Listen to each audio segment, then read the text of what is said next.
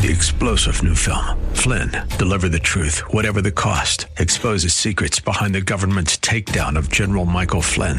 Flynn knew what the intel world had been up to. He ordered the first audit of the use of contractors. This set off alarm bells. He told the truth. He was the most dangerous person for Donald Trump to hire. They had to get rid of Flynn. Flynn, Deliver the Truth, Whatever the Cost. Available now. Watch it today. Go to Salem Now dot com. Salem Now dot com.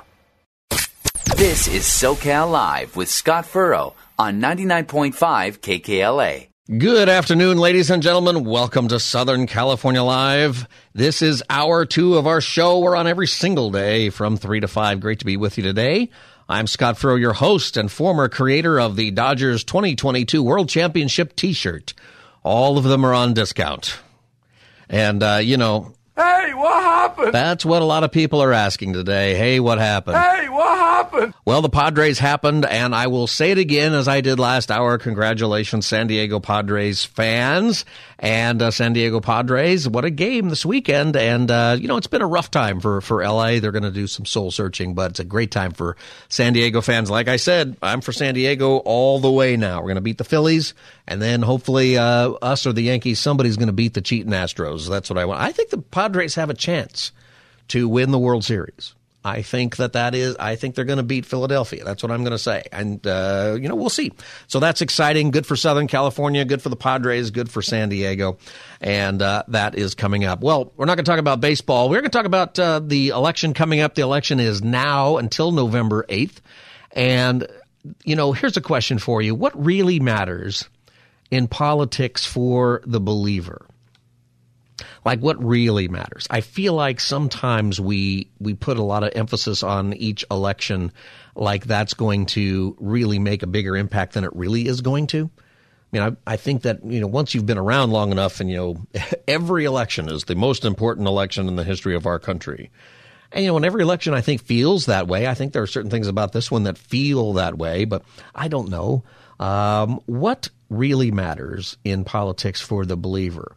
eight eight eight, five two eight, two five five seven, eight eight eight, five two eight, two five five seven, if you want to call in and join the conversation. And I am encouraging you to vote. I'm in my in my life, uh, I'm not just encouraging you, I'm strongly, does it matter to say strongly? I know some people who are like, if they disagree with you, they'll say, I disagree with you. And you say, well, okay, I appreciate that you disagree, but uh, I have a different opinion. And then, then the response is always, but I strongly disagree with you. Well, okay, what difference does that make? you know, okay, uh, I just disagree with you. I'm not saying it's strongly that there's a level for it, but I am strongly encouraging you to vote. You should have your ballot by now. I think most people have their ballot. I think you can give it a little bit of time if you have not gotten that in the mail, probably depending on what Uh, county you're in. The election is November eighth, but it's every day. You can fill out your ballot. You can mail it. And I really encourage you to do that. For anybody listening, do that. How many people are going to vote in this election? forty percent of registered voters in California. And we wonder why things don't go too well. Uh, hopefully it'll be more than that, but probably barely fifty percent would be, you know, really good. There's no excuse. You've got the, the ballot in the mail. When you're a Christian and you're filling out your ballot, what do you think about? Like long term, what do you think about? I want to share with you a, a couple of things. And uh, this week we'll talk about some of the ballot propositions, some other things that are on the ballot that I really want us to understand. And uh, hopefully we'll have a couple of guests to help us work through those things. So, you know, don't don't fill out your ballot willy-nilly and uh, send it in. Take some time to to really think about it. I think that matters for everybody. And, you know, my advice is don't always just go through the R's and D's and pick the R's and D's however you're registered. Really ask yourself, what are these issues? What is true? The best you can tell. Sometimes we can't really tell, right? That's part of politics, is there's a lot of deception. There is, we live in a time where there's not really very good reporting on so many things, and it's hard to know uh, what the, the trust is. It's been called drive-by journalism, where the so often the in the news services, they sort of drive by an issue and they say, okay, this happened, but they don't really dig down to really explain why. And and if you watch cable news, they'll sit around and they'll sort of all get, come together and say, you know, come up with a theory about what happened and then talk about it as if that theory is really true. One of the issues that's on the, the ballot, and maybe you've heard a lot about it already and maybe you haven't, but I'm bringing it up. I'm going to give you a, just a couple of different angles to it than maybe what you've heard, is Proposition one. I think that whenever there is a proposition that is about life, about kids, um, you really have to look closely at it. There's a lot that are about kids, right? There's a bunch of propositions that come on the ballot most of the time that talk about we're going to spend this much money for kids, and we're going to do this for kids, and or we're going to do this for the roads, or we're going to do this for this and that. And then surprisingly, that no, that money never gets to the roads or never gets to whatever. You know, we're going to have a bullet train in uh, from L A to San Francisco that'll get you to San Francisco in two hours and forty minutes. Is that happening? It's not happening. Did you know the New York Times actually wrote an article about that, and the French company who was hired to build that train quit a few years ago because of our state bureaucracy, and they instead took a contract in the country of Morocco where they've already completed it. And they basically said California is the worst place to work on anything. These are the French. eight eight eight, five two eight, two five five seven. eight eight eight, five two eight, two five five seven is the number. Um, if you want to join our conversation. Alveda King, you know who she is? She is an activist. She is the she was in Congress on her own in, in the state of Georgia. She's the niece of Doctor Martin Luther King Junior and the daughter of uh, A D King and his wife, Naomi Barker King. She spoke about Proposition one in California, and she had some really good things to say about it that I think we should listen to. Proposition one is the abortion amendment. And I think the way, if you haven't been up to speed on this, the way it has been portrayed by our state government is that all we're doing in California is taking what is already in state law and codifying it in the state constitution. Every state has a constitution, and some state constitutions are kind of a mess. There's just all kinds of stuff in there. But it does override the rest of the laws in the state. And the United States Constitution overrides your, your state constitution. But every state has a constitution. California has a constitution. In there, it talks about how the government is formed and like things that a, a top document will do in a bureaucracy, in an infrastructure, in a in a business, which the state is. Well, the thing is about Prop one is that it's not simply codifying current California law. Current California law on abortion is that abortion is legal up until the time of viability of the child, meaning that the child could live on its own outside of the womb. Now, live on its own, of course, really, you still needs a parent or somebody to take care of the child. You have to feed the child and take care of the child, okay, but live outside of the mother's body. And the viability number that is quoted most of the time is twenty-four weeks. Most people in that business say, okay, twenty-four weeks is viability. There have been some children born uh, at, I think the record is twenty weeks. There's been quite a few now who have survived at twenty-two weeks outside of the womb, but twenty-four is the number that is uh, stated there. In California, maybe you didn't realize this, it's actually illegal today to have an abortion in the third trimester or after the twenty-fourth week without having a emergency situation for life of the mother, okay, or technical things. You can't Uh, kill the unborn child in California without extreme circumstances. You can't just do it on demand. Okay, it's not abortion on demand. What Prop one will do is allow abortion for any reason up until the birthday of the child, that you can abort the birthday on the day that abort the child, kill the child on the day that the child will be born. That's what Prop one will do. And if you are doubting this, so I think that we're in the, the stage where you know, what I believe has happened is that this was something that the state government, the governor, and our state house has tried to squeeze by everybody. You know, otherwise they would just say it, or otherwise they would actually write into the Constitution the same restrictions that are in the state law. But they didn't do that. Well, Doctor Alveda King spoke out at this uh, recently here, and this is what she had to say. Proposition one is very extreme. So the woman or the man who believes that a woman should have a right to choose whether she would abort a child or not has to think that a late-term abortion means that a baby, full nine-month baby, can be aborted in the process of birth even. They used to call that partial birth abortion. So part of the baby was born, but as long as the full baby wasn't out, you could abort that baby at nine months. That is very extreme. Proposition one, Prop one, says that it is okay to abort a full-term baby. If you don't believe that it's okay to abort a nine-month-old baby, then you must vote no on Prop one. So that is her thought on this. Did you have you heard this before? You've you've heard it before if you listen to our show regularly. You've heard it before if you are listening to uh, people on the, the pro-life side of California. But there are also people who are on the pro-choice side who are raising a lot of questions about this in California. Uh, Doctor Alveda King continued to say this. People are often shocked when they discover that in America it is legal to abort a child up until delivery. A full nine months pregnancy can be still aborted. So I asked the question, is it right to abort a person on his or her birthday? How severe is that? How extreme is that? That you can abort children through nine months. So when we go to the poll, we have to think about what we're voting for. We're allowing a full-grown baby to be aborted up until the time of birth. Now, let me ask you something. Now, if you are a pro-choice person, if you believe that abortion should be legal, that whatever it is that is your philosophy of belief about that, you believe that the mom has the right to choose or that it's between the doctor and the mom and uh, it's mom's own body, those kinds of arguments, all that kind of stuff.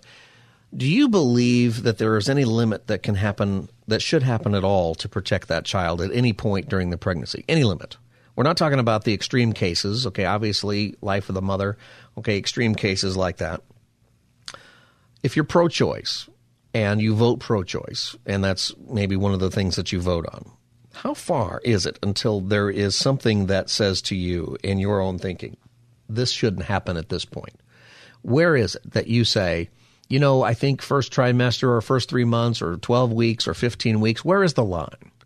Where is that line that should happen? I'd be really curious to know if there's anybody who really thinks, you really think that a baby can be aborted for any particular reason on its birthday.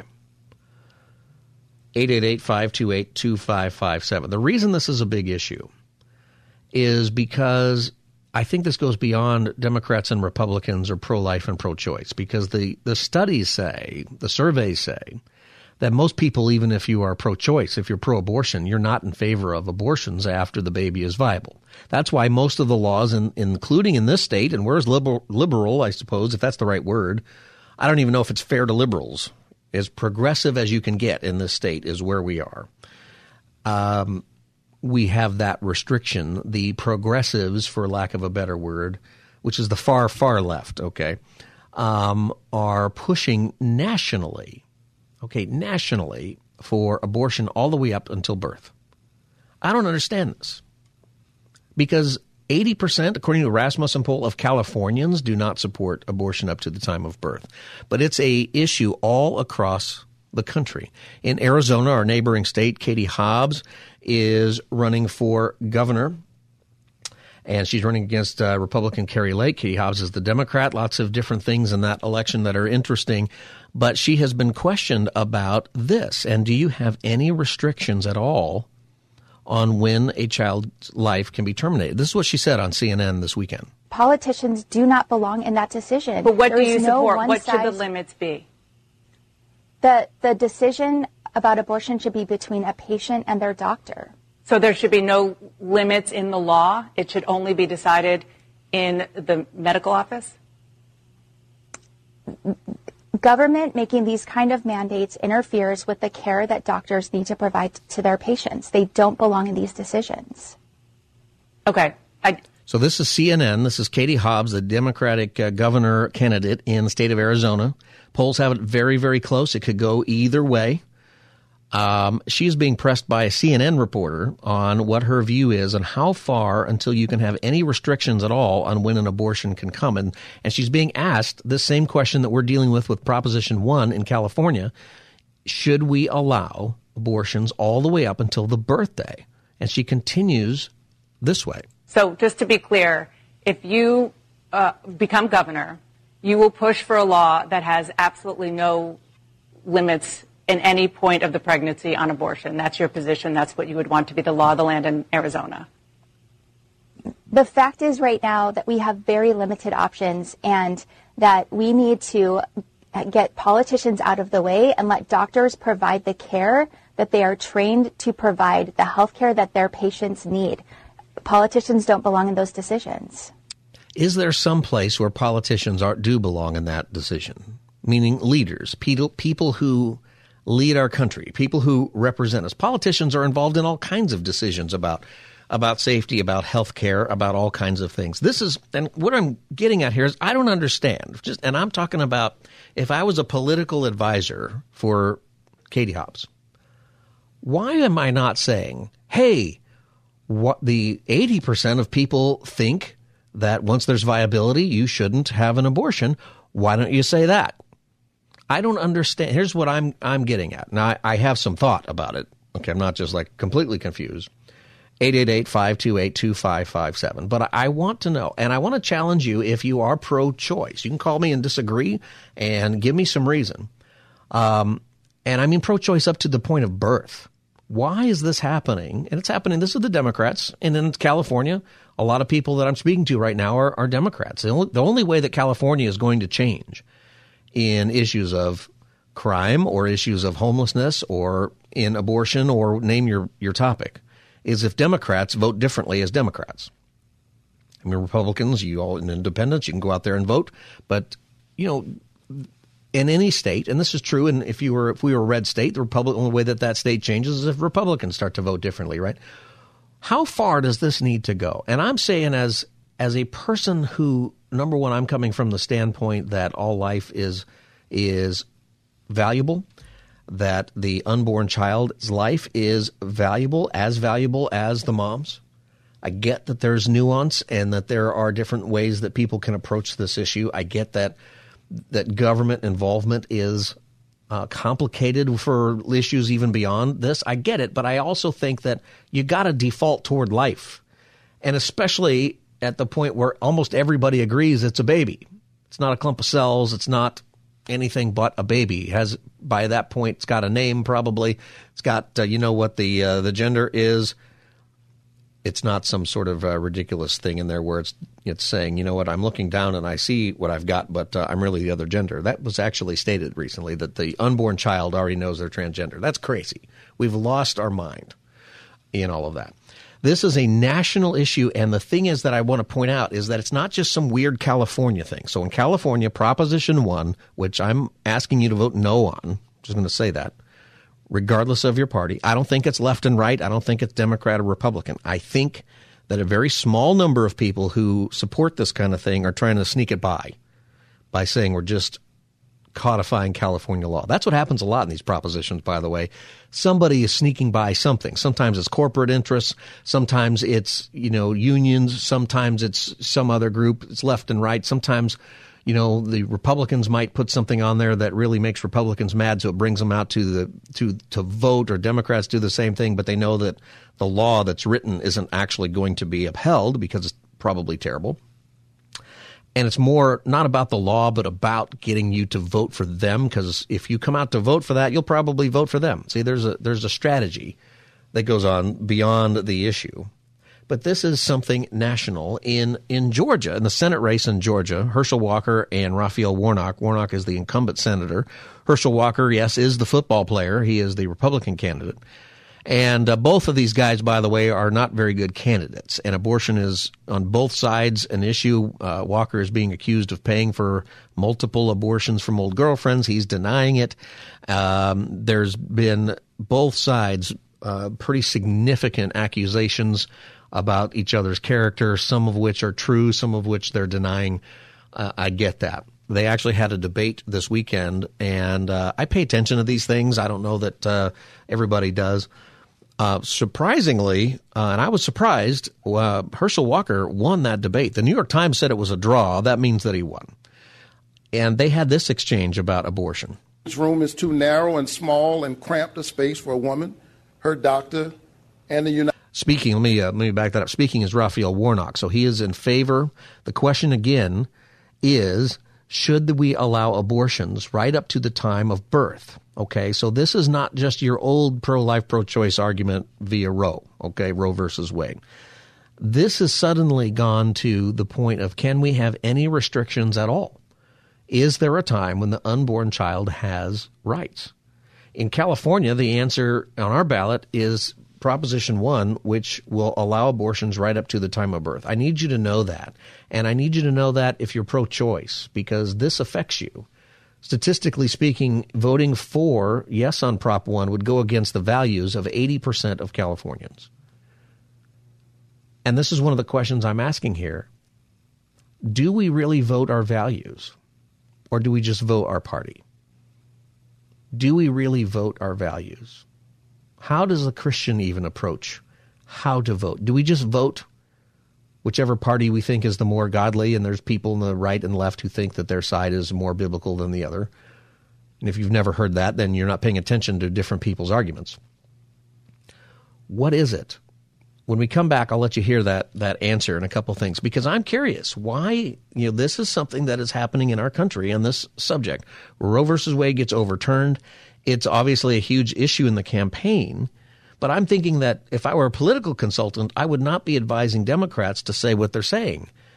And uh, I'm wondering why that is. I'm going to take a break. eight eight eight, five two eight, two five five seven. We'll come back with Herschel Walker and Raphael Warnock's exchange and a couple other thoughts on this subject. Eight eight eight, five two eight, two five five seven if you want to join our conversation. You can also send an email to SoCal Live at K K L A dot com. I'm Scott Furrow. I'll be back as the Monday edition of SoCal Live continues.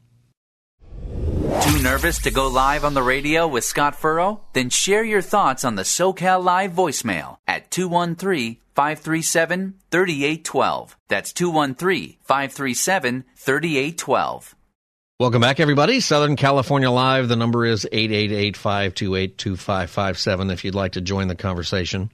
I asked this question when it's election time, and I want you to know that uh, it's time to vote. It's time to pay attention and get involved. How are you feeling about it? What do you think is going to happen?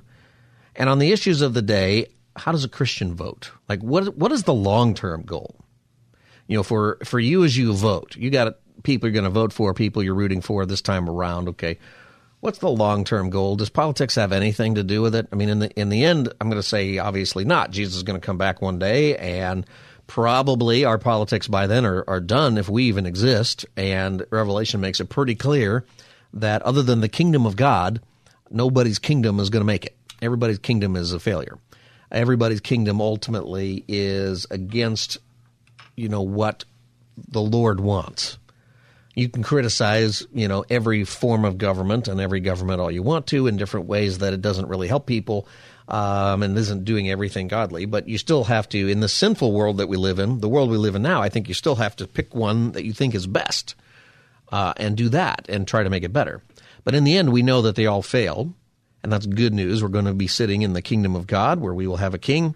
There will never be an election, and we will be glad about that. In this world, we're very glad that we have elections.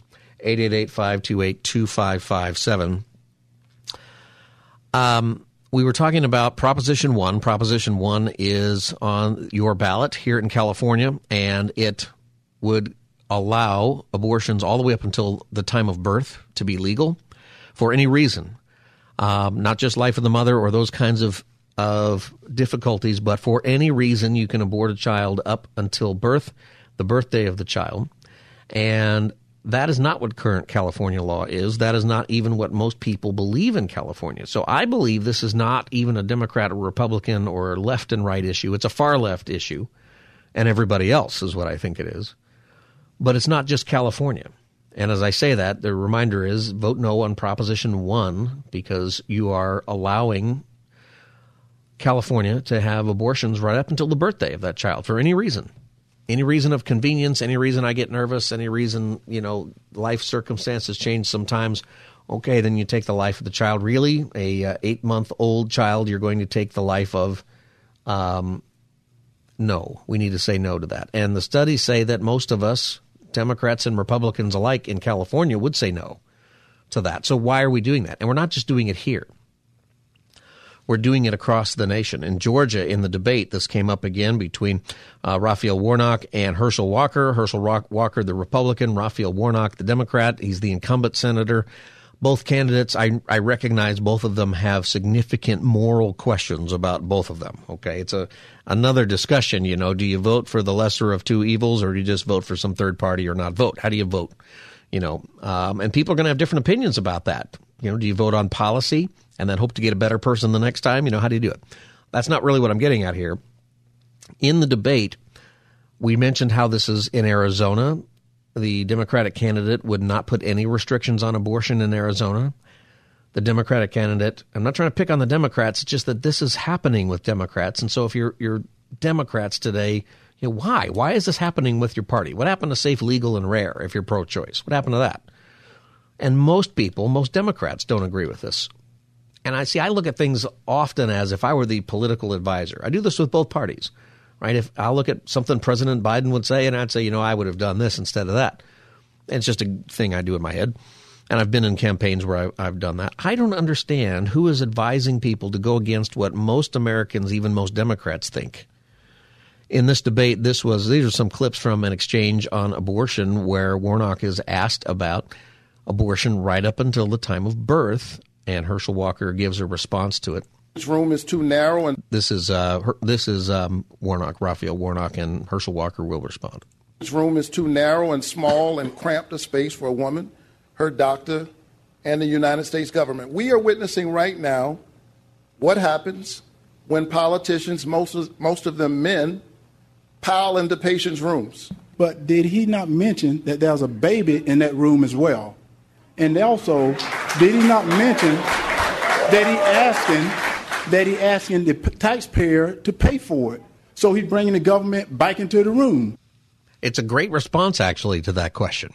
Because there, you know, there is a baby here. We're talking about third trimester. Uh, this is John Fetterman in uh, Pennsylvania Senate race, what he had to say. Abortion rights deserve to every woman, regardless of where straight, excuse me, what state that you live. All right, so we don't really understand what he has to say. there, there are a lot of bad candidates out there, and some of them are facing each other. It's going to be an interesting night, elect, you know, on the election. What is it? Why, why is this being defended? It's something that is new. It's not something that most people believe in. And as believers, whether you are considering yourself a Republican or a Democrat or independent or whatever you are, where is the point where you draw a line even against your own party on whatever the issue is? Where is the point where we take a look at what does Jesus want us to do, where we look at our citizenship being in heaven first on this? eight eight eight, five two eight, two five five seven is the number. This is Southern California Live. I'm Scott Furrow, your host, eight eight eight, five two eight, two five five seven if you want to join the conversation. Another clip from uh, Alveda King. She is Doctor Martin Luther King's niece, and she was speaking on California's Proposition one. And she did have something to help answer this question. When do believers, how should we take a look at the events that are political and and be involved? Where do we draw that line? This is what she had to say. We have been conditioned as human beings, especially in America, to try to think that there's a separation between church and state. So people have been trained, if someone asks you about an issue that is discussed around an election, it's political, don't talk about it. And so when people say abortion is a political topic, uh, surgery on trans, minor surgeries on children, that's political, don't talk about it, that's bad. So what I say to people is, we live in a real world. We do not invite God out of our conversations. We invite God into the conversations, and then that will guide us even when it's time to vote. I thought that's a pretty good statement there, because I'm wondering, I'm wondering if we just don't know how to talk about it, or we take issues like abortion, or we take issues like the surgeries, the transgender sex change surgeries that are being given to minors today. And there's a lot of screaming about that coming from people who are transgendered, who are saying, hey, don't do it as a kid. You have no idea what you're getting into. Some Most people re, you know, wish they didn't do it. Some people are okay with it, but they, they feel like they were never informed about the fact that you become a lifelong medical patient, that you become owned by the pharmaceutical companies, There's so many different issues there. See, I think Alveda King is making this right point, that we should not take these issues that are moral issues about the protection of life and step out of them because they're just political. You know, tax policy, I think we should be in that conversation because I think it matters. And everything ultimately affects people because that's who we are. But I think you can be for or against different ways of taxation. There is a point, though, where you, you can't. You know what, you know what I'm saying? eight eight eight, five two eight, two five five seven. Let me get to your calls here. Eddie in Fullerton, welcome to Southern California Live. Hi, thank you for taking my call. Yeah. Um, yeah, I, I think this question is very interesting, especially uh, from a non-Christian perspective. Uh, I'm not, I don't profess the faith, but living in a, you know, civil society alongside other Christians, I sometimes hear uh, that they would like to vote in biblical principles mm. into policy. And I'm curious, like, where, do, where is the line drawn? Because divorce is uh, perfectly legal in uh, most, in, in the United States, but for some reason, uh, like gay marriage, for example, is something they would say is against biblical uh, biblical principles, but somehow divorce is not, you know, something like that. Sure. I think is a good example of uh, how I see it's like they kind of pick and choose which biblical principles they'd like to vote into policy. So, yeah, that's my two cents. Hey, let me ask you something, Eddie. As somebody who's who's not a believer, how do you view these things? Do you view, do you believe that there is a, a moral obligation of society to draw the line on, on some of these things, whether it be uh, divorce or uh, gay marriage or uh, abortion? You know, do, is yes. is there a policy, uh, you know, that we should be having as a society that's not really attached to one religion or one religious philosophy, but that's just better for society? I do agree that there um, is a common moral ground that I have with people, not only of that, of Christian faith, but of other faiths. And I think a lot of people around the world would have similar uh, moral standards. But uh, I'm not necessarily, necessarily saying it's the same all around the country because, you know, we've tried different stuff. Um, we tried prohibition and and that. That was backed by a Christian uh, Christian temperance yeah. movement, and we found out as a nation that we shouldn't put that type of morality into the policy because it actually doesn't. Uh, it's hard to govern a nation that practice in that in that state because I don't know, prohibition gave rise to lots of ug- other ugly things. Yeah, it gave and, rise uh, to Al Capone and organized crime and everybody making drink in their bathtub. Right, and if you look at before that, women didn't really drink, but after uh, it was more so socially acceptable. I'm not saying that that's bad, but mm-hmm. it, it almost had the opposite reaction that, that I think the Christian temperance movement wanted, actually. And but like I think it's interesting. And here in California, we have laws on uh, marijuana use. I think that's also smart because putting everybody in jail. Are you still there, Eddie? Make a whole lot of yes. I, you're kind of going in and out. You, I heard putting everybody in jail over what? Uh, a minor weed possession. Mm. I don't think that's. Uh, I don't think that's politically smart either.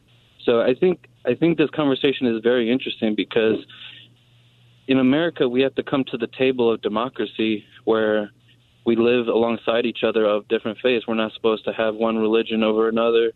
We're supposed to vote. So I.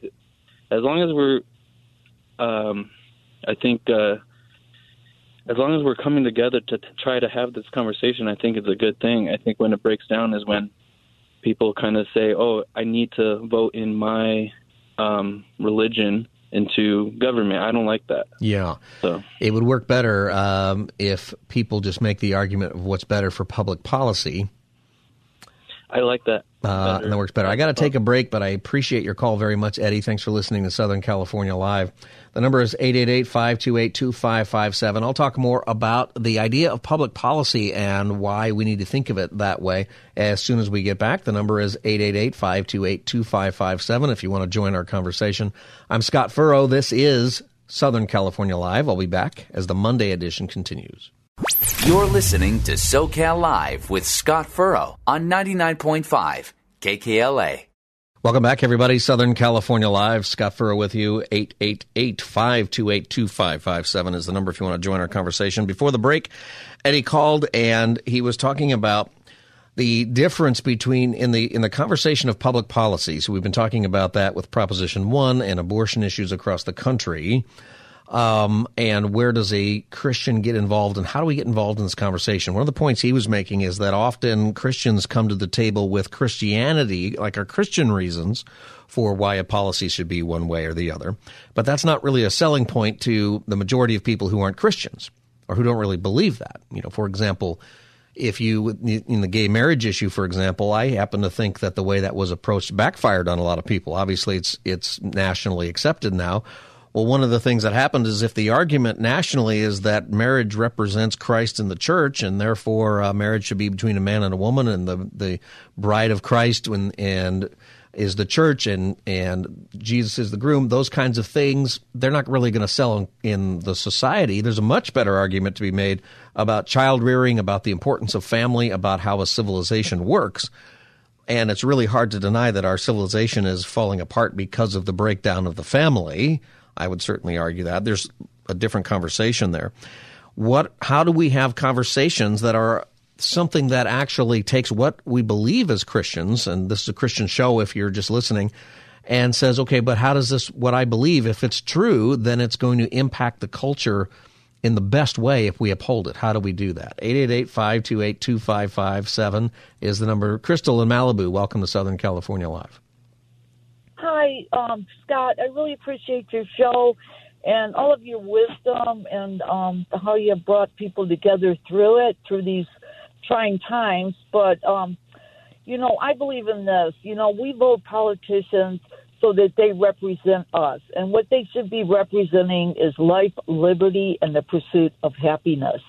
If these things that they're doing are against these principles, then those values should be laid aside. In other words, they shouldn't be in policy. Anything um, having to do with gay marriage or anything like that should stay out of it.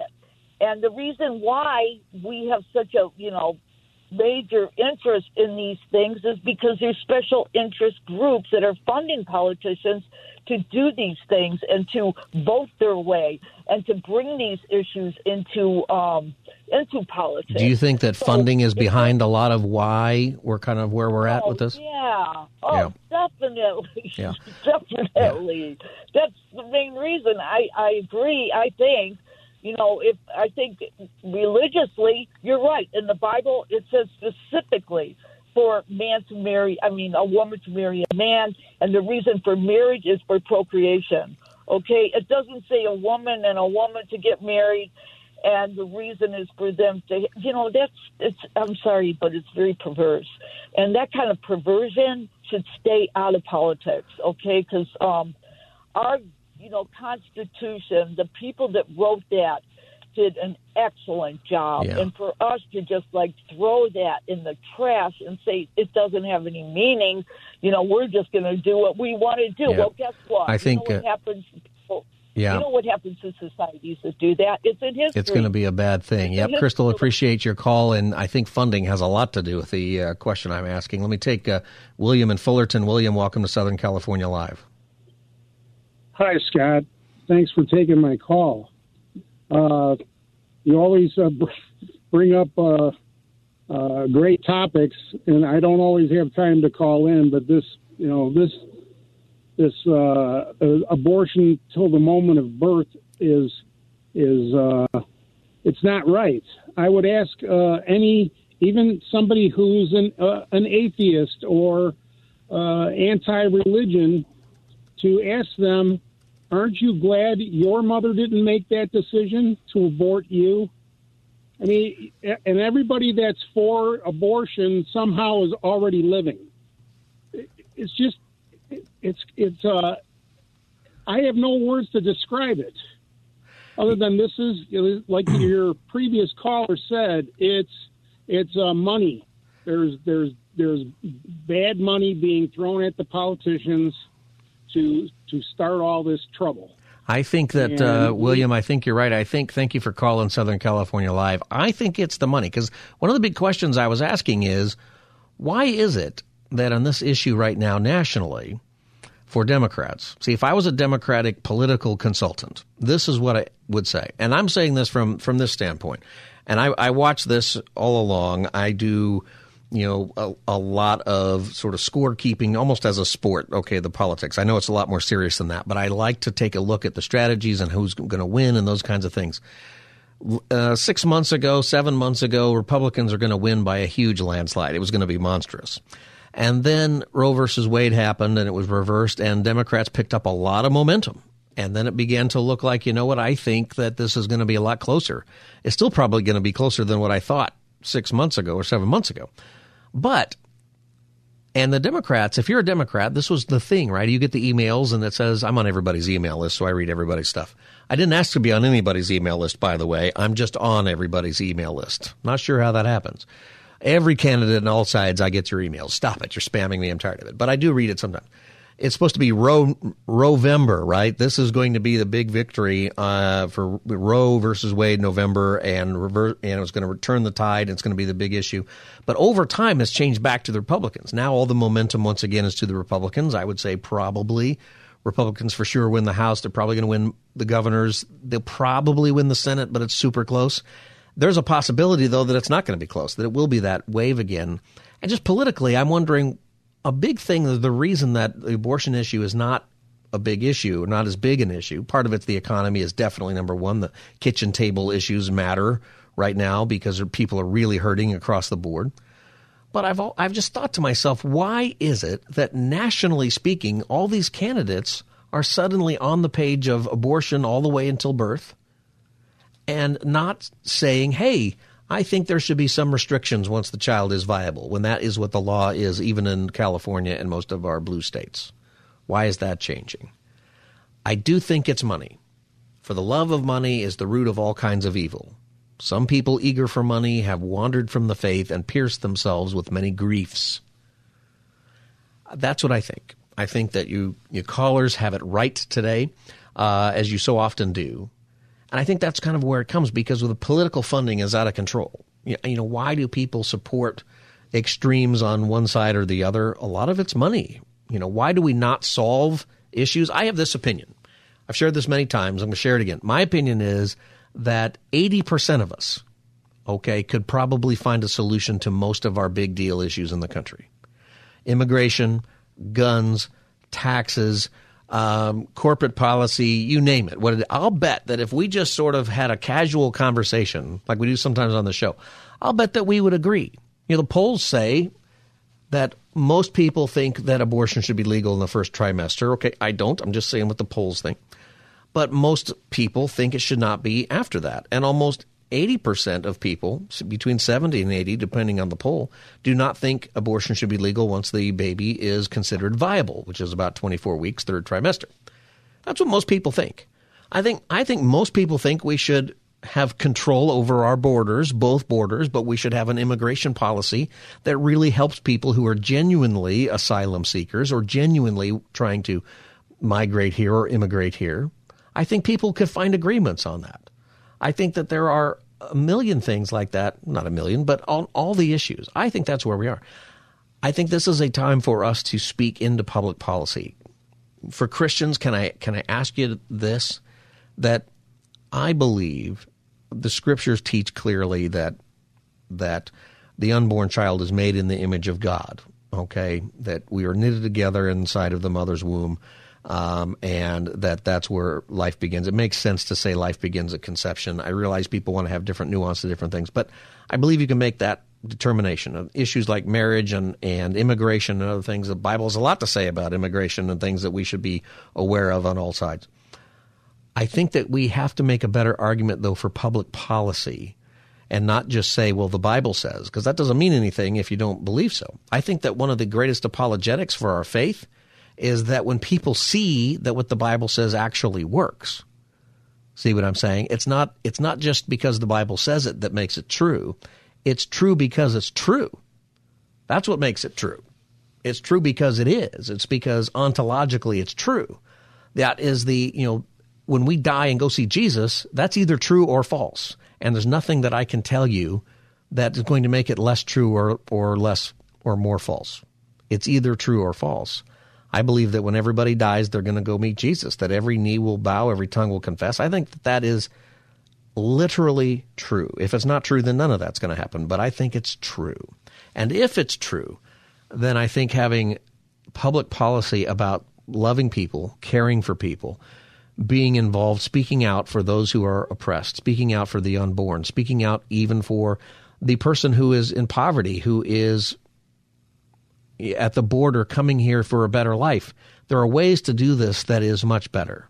And you should also speak toward crime, toward uh, the fentanyl crisis that has a lot to do with the border. There are so many things that I think most of us actually could speak well to in public policy. And as Christians, I think that we should have confidence in the truth of our faith, confidence that we're made in the image of God, confidence that that means something. That's why we care about people, because it's inherent in who we are. There's a lot more I can say about that, and I will, but not today because we're out of time. I see your calls. I can't get to your calls because we're done, but thank you for this conversation. We'll continue it. We're on every single day from three to five right here on Southern California Live. I'm Scott Furrow. Thank you for listening. I will see you tomorrow from three to five. God bless. Three-star general Michael J. Flynn, head of the Pentagon Intelligence Agency, knew all the government's dirty secrets. He was one of the most respected generals in the military. Flynn knew what the intel world had been up to. He understood its funding. He ordered the first audit of the use of contractors. This set off alarm bells. The explosive new documentary, Flynn, Deliver the Truth, Whatever the Cost, and covers the facts behind this scandal. Flynn told the truth. He was the most dangerous person for Donald Trump to hire. I find out the worst enemy that I'm going to face in my life is right here in America. They took my assessment and they wanted me to change it. And I was like, I'm not changing it. They had to get rid of Flynn. With in-depth interviews, archival footage, and never-before-seen personal records of the man behind the headlines. I just felt like I was drowning. Flynn, Deliver the Truth, Whatever the Cost. Available now. Watch it today. Go to Salem Now dot com. Salem Now dot com.